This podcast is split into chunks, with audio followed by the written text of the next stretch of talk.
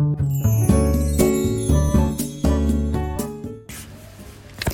い。アラピフはママキミコの毎日ご機嫌に暮らしたい66回目の配信になります。今日も聞いてくださりありがとうございます。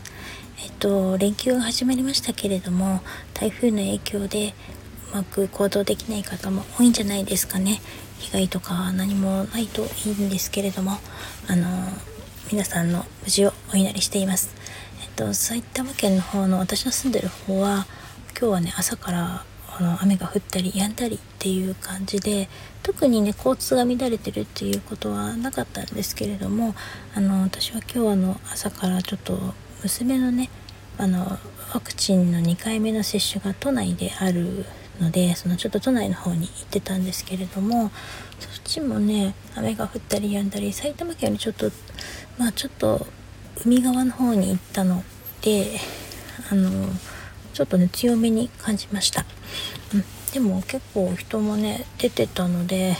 みんなね都会の人はすごいなーなんてちょっと思ったりもしたんですけれども、うん、今もね雨が降っています。えっとね今日何を話しようかなと思ったんですけれども昨日とりあえずとりあえずでもお話ししたんですけど私は今月野さやかさんっていう方から星読み講座をあの学んでるんですね。で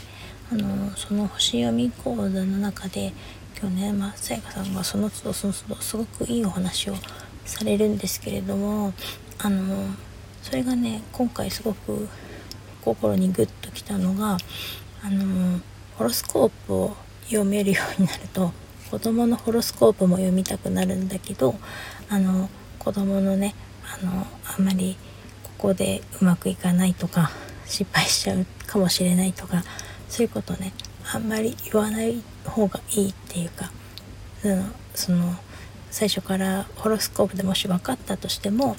あの子供にそういうことって言わないで黙って見守ってあげた方がいいですよっていうお話で要はね失敗はきちんと経験させた方がいいですよっていうお話です。なんかあの子供の頃に経験することって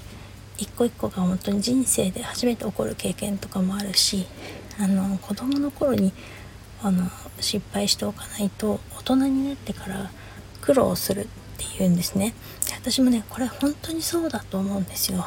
ぱり子供の頃やっぱりある程度失敗とかをしておかないと大人になってから失敗するともう耐えられなくなっちゃう。しあの甘えるとこもねなくなっちゃうんですよ。それはね本当に自分の経験上もあって小さい頃の失敗って男の子でも女の子でも失敗したら「ママ」とかって言ってきたりこう泣いたりとか、ね、落ち込んだりとかしても誰かがそばにいてくれたりとか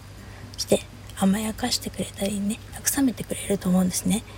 だけど大人になるとそうはいかなくて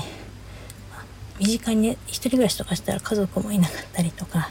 友達には意外と話せなかったりすることもあるかもしれないしなかなか人の前で泣くっていうのも、まあ、ちょっと日本人ってなかなかしないじゃないですか。で特に男の子ってねやっぱりぐっとこらえちゃう内側に特にうち息子がいて本当にそう思うんですけどなんか自分の内側に溜め込んじゃって出さないんですよね。これ逆に出しちゃう性格の子とかもいると思うんですけどこれ出しちゃえば出しちゃうで またなんか危険なこととかもあるじゃないですか。他人に攻撃を加えたりとか。だからむしろそうやってストレス発散させてる方が安全なのかなって時に思危険だけど思っちゃいますけど本当に内側に溜め込んでるとこ溜まったストレスとかが本当に心をね押しつぶしちゃうことってあってあの生きていくのが大変になっちゃうんですよねだ。からあの目の前にねこれこうやったら失敗するなとか怪我がしちゃうなとか思っちゃうようなことをできるだけ排除したいって思うのが親だとは思うんですけどここはこらえてあの多少のね擦り傷は時間が経てば治るって思ってあの見守ってあげるっていうのもあの